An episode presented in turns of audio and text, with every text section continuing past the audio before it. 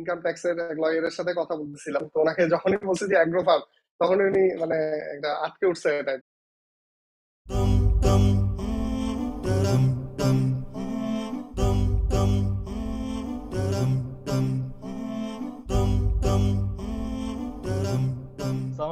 Welcome to the Pure Money podcast where we discuss purely about money.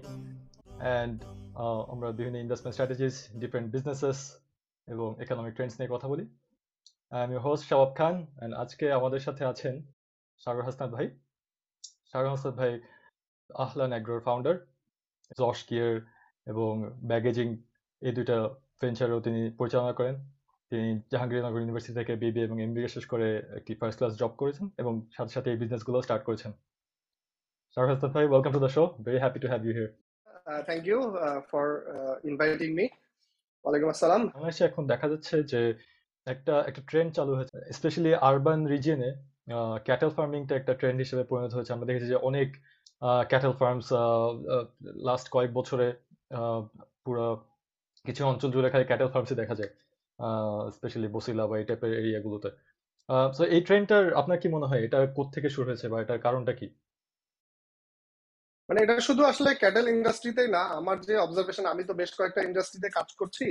তো যে অবজারভেশনটা এখন আমার যেটা হচ্ছে যে সবগুলো ইন্ডাস্ট্রি নিয়ে, যে আসলে এখন ওই ছোট ছোট মাইক্রো লেভেলের ইন্ডাস্ট্রি বা প্রতিষ্ঠানগুলো কিন্তু এখন খুব স্ট্রাগল করতেছে এবং এটা একসময় বেনিশ হয়ে যাবে। আমরা যেমন ধরেন আপনার মুদির দোকান, আমরা আগে কি করতাম? বাসার মুদি সামগ্রী কিনতে গেলে বাসার পাশেই যে জেনারেল স্টোরগুলো ছিল, ওইখান থেকে কিনতাম কিন্তু।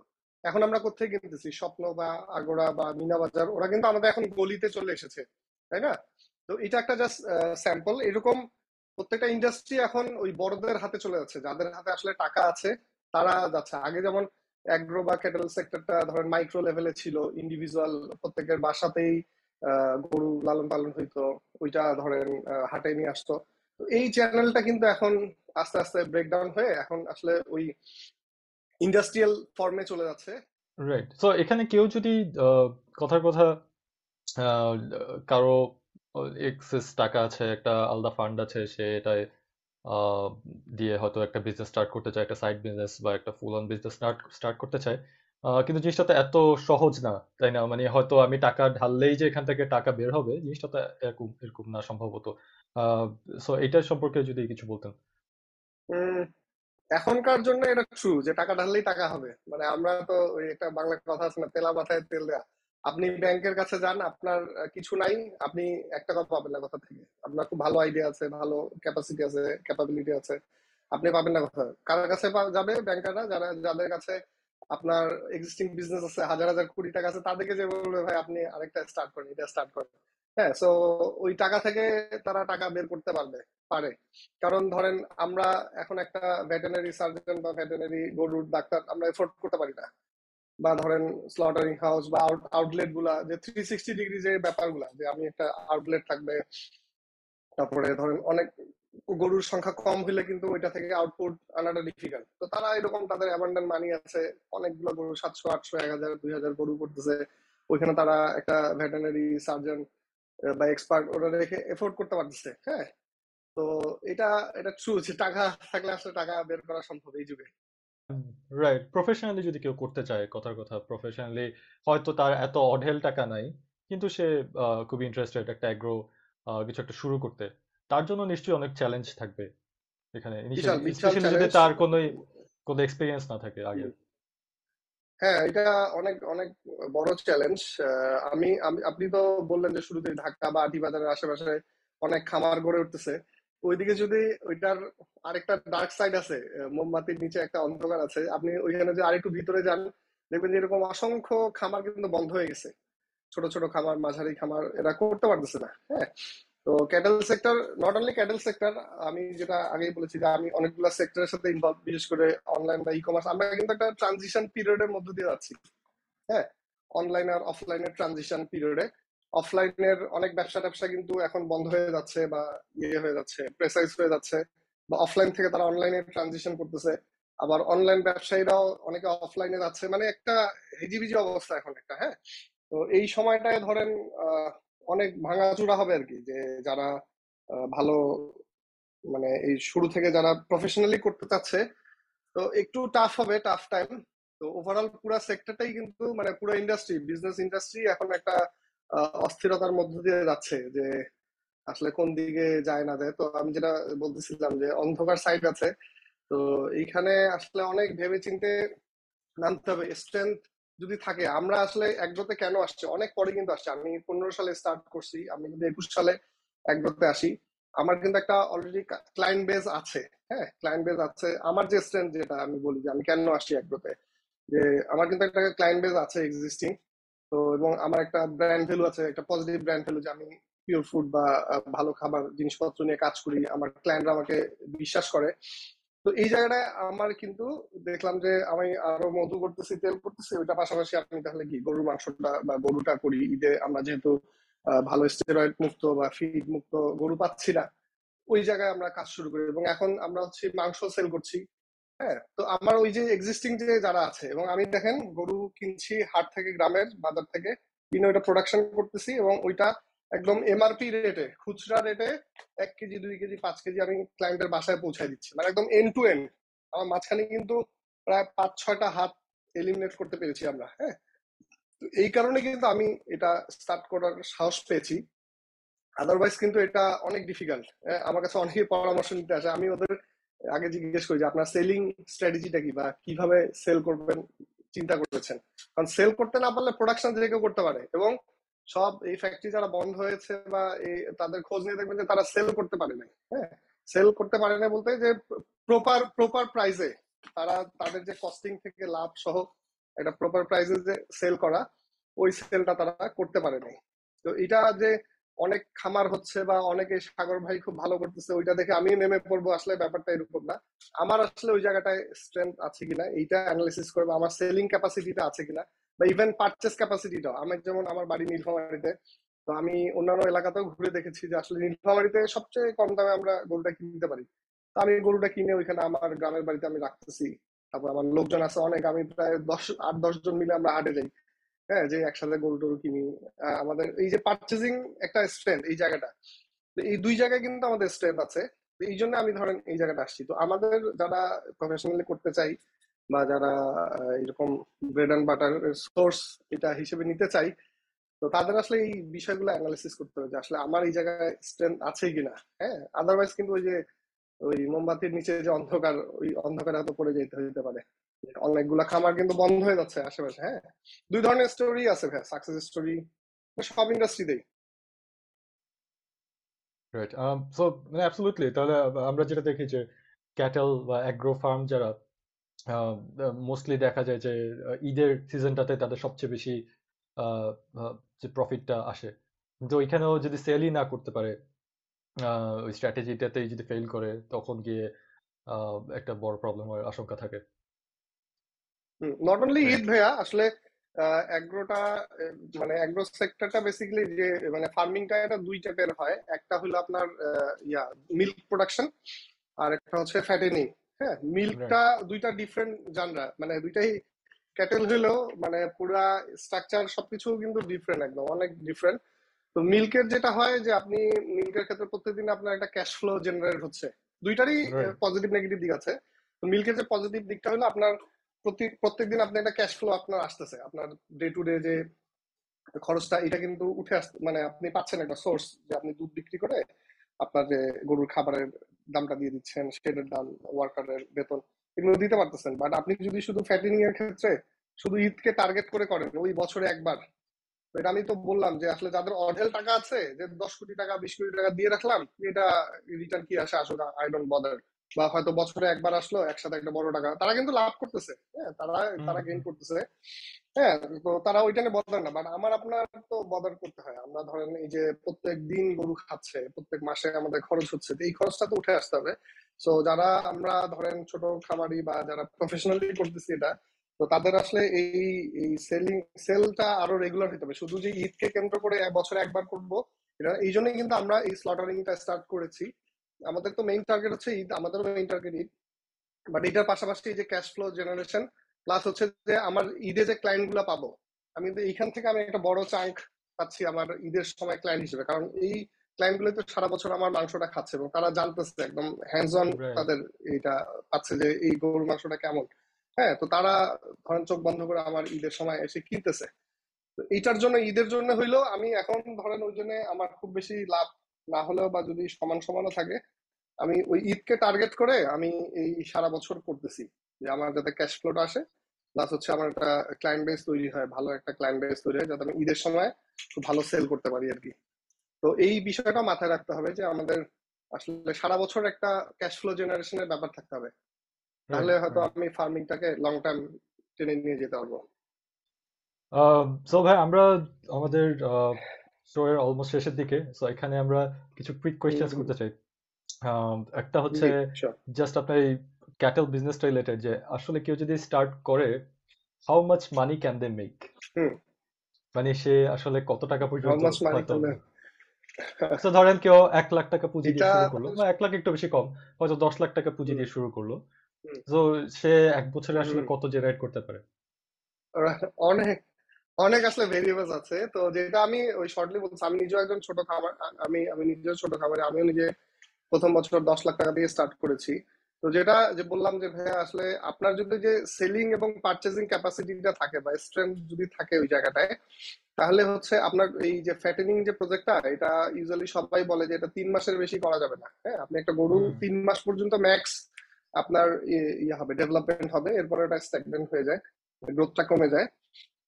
আপনি যদি তিন মাসের মধ্যে তিন মাসে ধরেন গরু আনলেন তিন মাস ডেভেলপ করে তিন মাসের মধ্যে সেল করে দিতে পারতেছেন তাহলে আপনার ভালো একটা প্রফিট মানে সারা বছর ধরেন তিনবার চারবার আপনি সাইকেল করলেন তাহলে আপনার ধরেন একই টাকা ওই দশ লাখ টাকাই ধরেন রোল হচ্ছে। আর আমাদের মেইন বিজনেসটা হয় আসলে ঈদে। হ্যাঁ ঈদকে কেন্দ্র করে। আর বাকি সময়টা যেটা আমি বলেছি যে আপনার যদি ওই যে ডে টু ডে যে খরচটা এটা যদি উঠে আসে প্লাস হচ্ছে যে আপনার এই যে ক্লায়েন্ট বেস যে তৈরি হচ্ছে ঈদের সময় তো এটার জন্য আসলে আপনার এই সারা বছর অপারেশনটা করা দরকার। আর তিন মাস যদি আপনি করেন এবং যদি ভালো ওই যে যদি আমাদের মতো খুচরা যদি থাকে এমনি যদি এটা বি টু বি সেল করতে গেলে কিন্তু প্রফিট মার্জিন অনেক কম থাকে বা হয়তো অনেক সময় লসও হইতে পারে। যেমন কারণ ক্যাটেলের মার্কেটে কিন্তু আপস এন্ড ডাউনস করে হ্যাঁ? আপনি যখন কিনতেছেন হয়তো দাম বেশি ছিল আবার যখন সেল করতেছেন দাম কম। হ্যাঁ বাট আমরা। যখন রিটেল করতেছি মাংস বা এইসব আইটেম করতেছি তখন কিন্তু প্রাইসটা একটা ফিক্স ধরেন সাতশো টাকা মাংসের কেজি বা ওই মিল্ক যারা করে তাদের ক্ষেত্রে ধরেন আপনি যদি মিষ্টি বানান বা দই টই বানান একটা ফিক্স প্রাইস বাট যদি গরু সেল করতে চান না তখন আসলে এটা ডিফিকাল্ট আর এখন যেটা যুগ আসছে এখন আসলে শুধু ওই যে বি টু বি করে বা একটা চ্যানেল নিয়ে যদি থাকেন না তাহলে আসলে প্রফিট মেক করাটা ডিফিকাল্ট আপনাকে ওই যে থ্রি সিক্সটি ডিগ্রি সলিউশন দিতে হবে। ইভেন ধরেন সাদেক অ্যাগ্রো বা এই বড় বড় যারা অ্যাগ্রো আছে আমাদের ইন্ডাস্ট্রি যারা লিডার তারাও কিন্তু এখন এই ডাইভার্সিফাইড প্রোডাক্ট আসতেছে। তারা মিট করতেছে তারপরে শাহি মিঠাই তাদের তারপরে ওই যে ক্যান্ড লাচ্ছি এইসব তারা কিন্তু করতেছে। তো এটা কেন? যে আপনার এই- এই ডাইভার্সিফাইড প্রোডাক্ট করা এবং এখান থেকে ইয়েটা বের করে আনা আর কি। বেশি অ্যামাউন্ট ধরেন এক কেজি দুধ আপনি ষাট টাকা বেচতেছেন। এটা যদি মিষ্টি বানান বা দই বানান সেক্ষেত্রে হয়তো এটা চারশো টাকা আপনি সেল করতে পারতেছেন। হুম। আর হচ্ছে আপনি রিটেল কনজিউমার কাছে পৌঁছে দিতে পারতেছেন। আপনার ব্র্যান্ড ভ্যালুটা বাড়তেছে হ্যাঁ? এইটা যদি থাকে ভাইয়া তাহলে আসলে আসা উচিত। আদারওয়াইজ ধরেন সব ব্যবসা তো আমার জন্য না হ্যাঁ? বা আমিও ধরেন আরেকজনের ব্যবসা আমি কি এখন বিনিয়োগ ডট আইও স্টার্ট করতে পারব? আমি দেখতেছি না তারা খুব ভালো করতেছে। কারণ আপনাদের ওই জায়গায় একটা স্ট্রেংথ আছে আবার আমার আমার জায়গায় স্ট্রেংথ আছে। হ্যাঁ তো এটা আসলে আমি ব্যবসা ভালো করতেছে অন্যরা বা ভালো আছে বলেই যে আমি স্টার্ট করব তা না বিষয়টা আমার যদি. ওই জায়গাগুলো ইয়ে থাকে যে আপনার সেলিং ক্যাপাসিটি থাকতে হবে এবং পারচেজিং এই দুইটা আর ডেভেলপমেন্ট করা এটা এখন রকেট সায়েন্স না আমরা সবাই জানি ইউটিউব আছে আমাদের বা এটা মোটামুটি আহ, হুম। সবাই জানি যে ডেভেলপ করা বা গরু লালন পালন করা এটা মোটামুটি ইজিয়ার একটা বিষয় হুম তো এই দুই জায়গায় যদি স্ট্রেন্থ থাকে দেন ইউ ক্যান স্টার্ট বা anybody can start right right in general এই বিজনেসে ফাইন্যান্সিং এর প্রয়োজন কীরকম হয়? আহ, এটা আমার ধারণা এটা একটা ক্যাশ হেভি বিজনেস জি So, এক্স্যাক্টলি সো কেউ যদি নতুন স্টার্ট করতে চায় তারও লাগবে এবং আহ, কেউ হুম। যদি অলরেডি রানিং তারও কি প্রয়োজন হয় হুম, কি তো ভাই আমি শুরুতে বলছি যে এটা একটা ক্যাপিটাল ইন্টেন্সিভ ব্যবসা এবং এইখানে এই যে রাইট এই লোকজনগুলো আসতেছে কেন? এখানে অনেক গেম আছে কিন্তু। এখানে ধরেন কালো টাকা সাদা হয়। তারপর আমি যে ইনকাম ট্যাক্সের লয়ারের সাথে কথা বলতেছিলাম, তো ওনাকে যখনই বলছি যে অ্যাগ্রো ফার্ম তখন উনি মানে একটা আটকে উঠছে টাইপ আর কি ব্যাপার যে না মানে উনি বলতেছে যে এনবিআর এর লোকজন এটা শুনলেই, একটা আগ্রহ শুনলেই ধরেন একটা আলাদা অ্যাটেনশন ওদের কাজ করে। কারণ এখানে এই প্র্যাকটিসগুলো তো হচ্ছে যে মানি লন্ডারিং হয়, তারপরে বিভিন্ন ধরনের অনেকে যারা অপ্রদর্শিত আয় বা ধরেন প্রদর্শিত আয়, ওইখানে অন্য সেক্টরে টাকা ইনকাম হয়েছে তো এই সেক্টরে টাকাটা আমার এখানে কেন টাকাটা দিচ্ছে? কারণ এটা হচ্ছে ক্যাপিটাল ইন্টেন্সিভ একটা ব্যবসা। একটা গরুর দাম ধরেন তিন লাখ চার লাখ পাঁচ লাখ টাকা। আপনি দশটা গরু বিশটা গরু করলে ধরেন এক কোটি টাকা আপনার এখানে ইনজেক্ট হয়ে থাকতেছে। এবং এখানে গভর্নমেন্টের সাবসিডাইজ একটা প্রজেক্ট হম একগ্রোতে ধরেন সাবসিডি দিচ্ছে গভর্নমেন্ট তারপর ট্যাক্স রিবেট দিচ্ছে।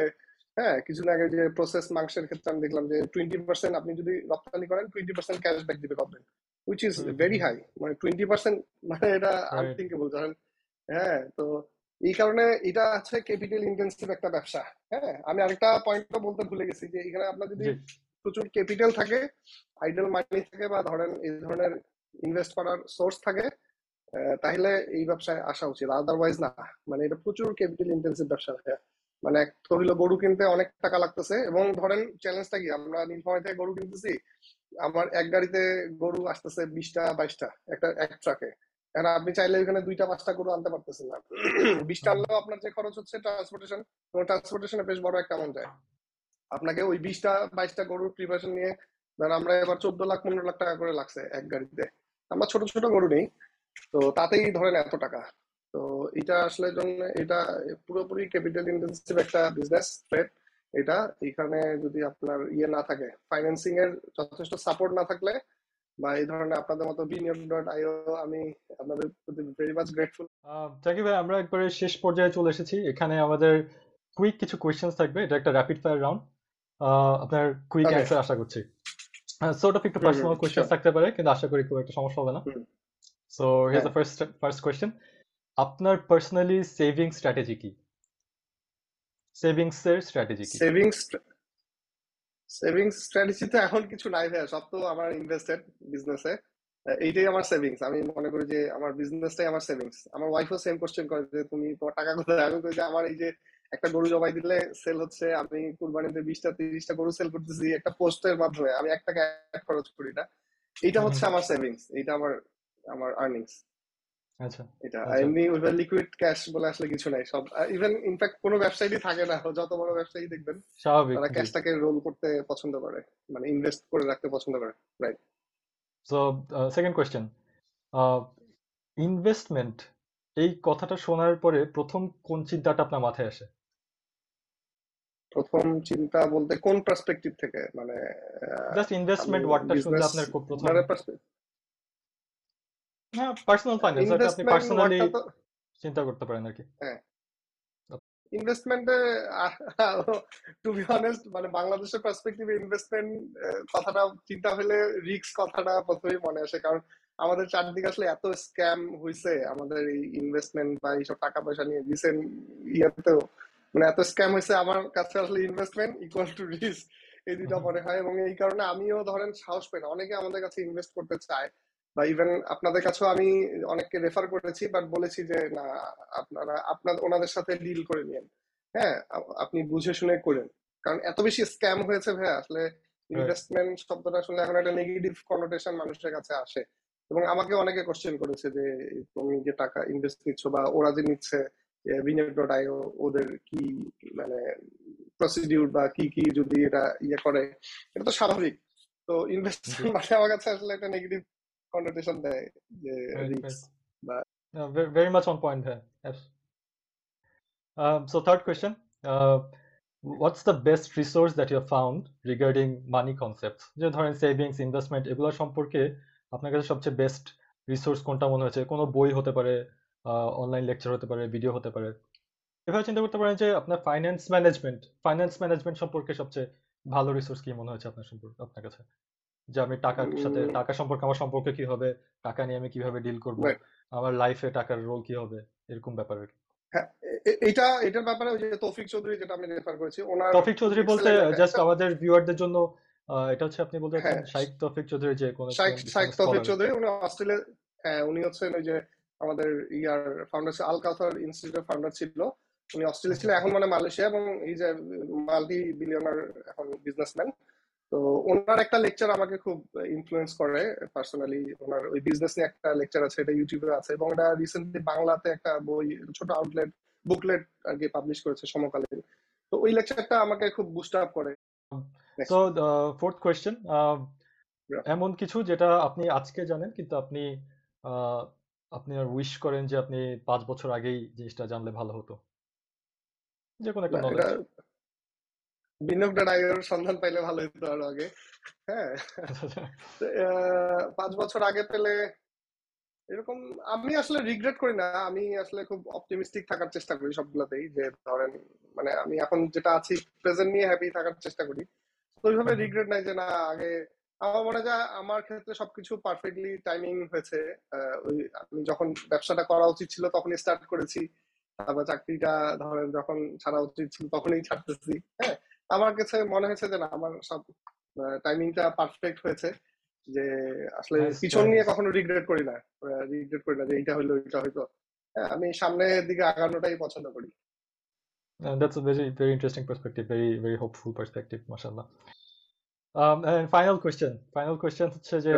আপনার কি মনে হয় can money buy happiness? টাকা পয়সা কি সুখ কেনা যায়? এটা তো অনেক লং ডিবেট হ্যাঁ, হ্যাঁ, মুরগি আগে না মুরগি আগে না মুরগি আগে না ডিম আগে।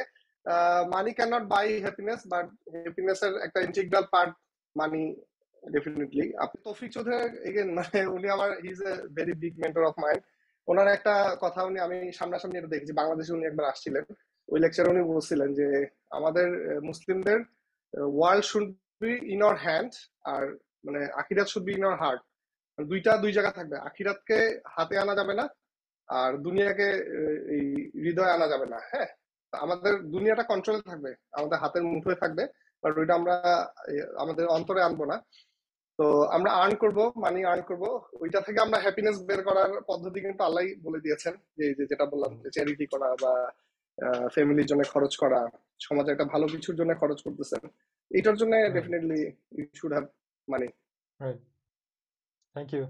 Uh, thank you Lot money. uh, very, very, very good perspectives. Uh, thank you for joining us. জি থ্যাংক ইউ সো মাচ খুবই খুবই ভালো লাগল আর বিনিয়োগ বিনিয়োগ ডট আইওর জন্য শুভকামনা বাংলাদেশের মতো একটা দেশে আমরা যখন এই মানে এজ অফ ডুইং বিজনেস যখন একদম তলানির দিকে এরকম জায়গায় সবচেয়ে ক্রিটিক্যাল এবং রিস্কি একটা পার্ট নিয়ে আপনারা কাজ করছেন এবং ইম্পর্টেন্ট সবচেয়ে গুরুত্বপূর্ণ একটা বিজনেসের অনুষঙ্গ ইনভেস্টমেন্ট নিয়ে কাজ করছেন এবং বিং ভেরি ইয়াং এনার্জেটিক এবং খুবই কি বলব মেধাবী আপনাদের অন্য অনেক জায়গায় অনেক অপরচুনিটি ছিল ওগুলো ছেড়ে এইরকম একটা কঠিন জায়গায় আসছেন আপনাদের জন্য শুভকামনা Thank you. Assalamu alaikum.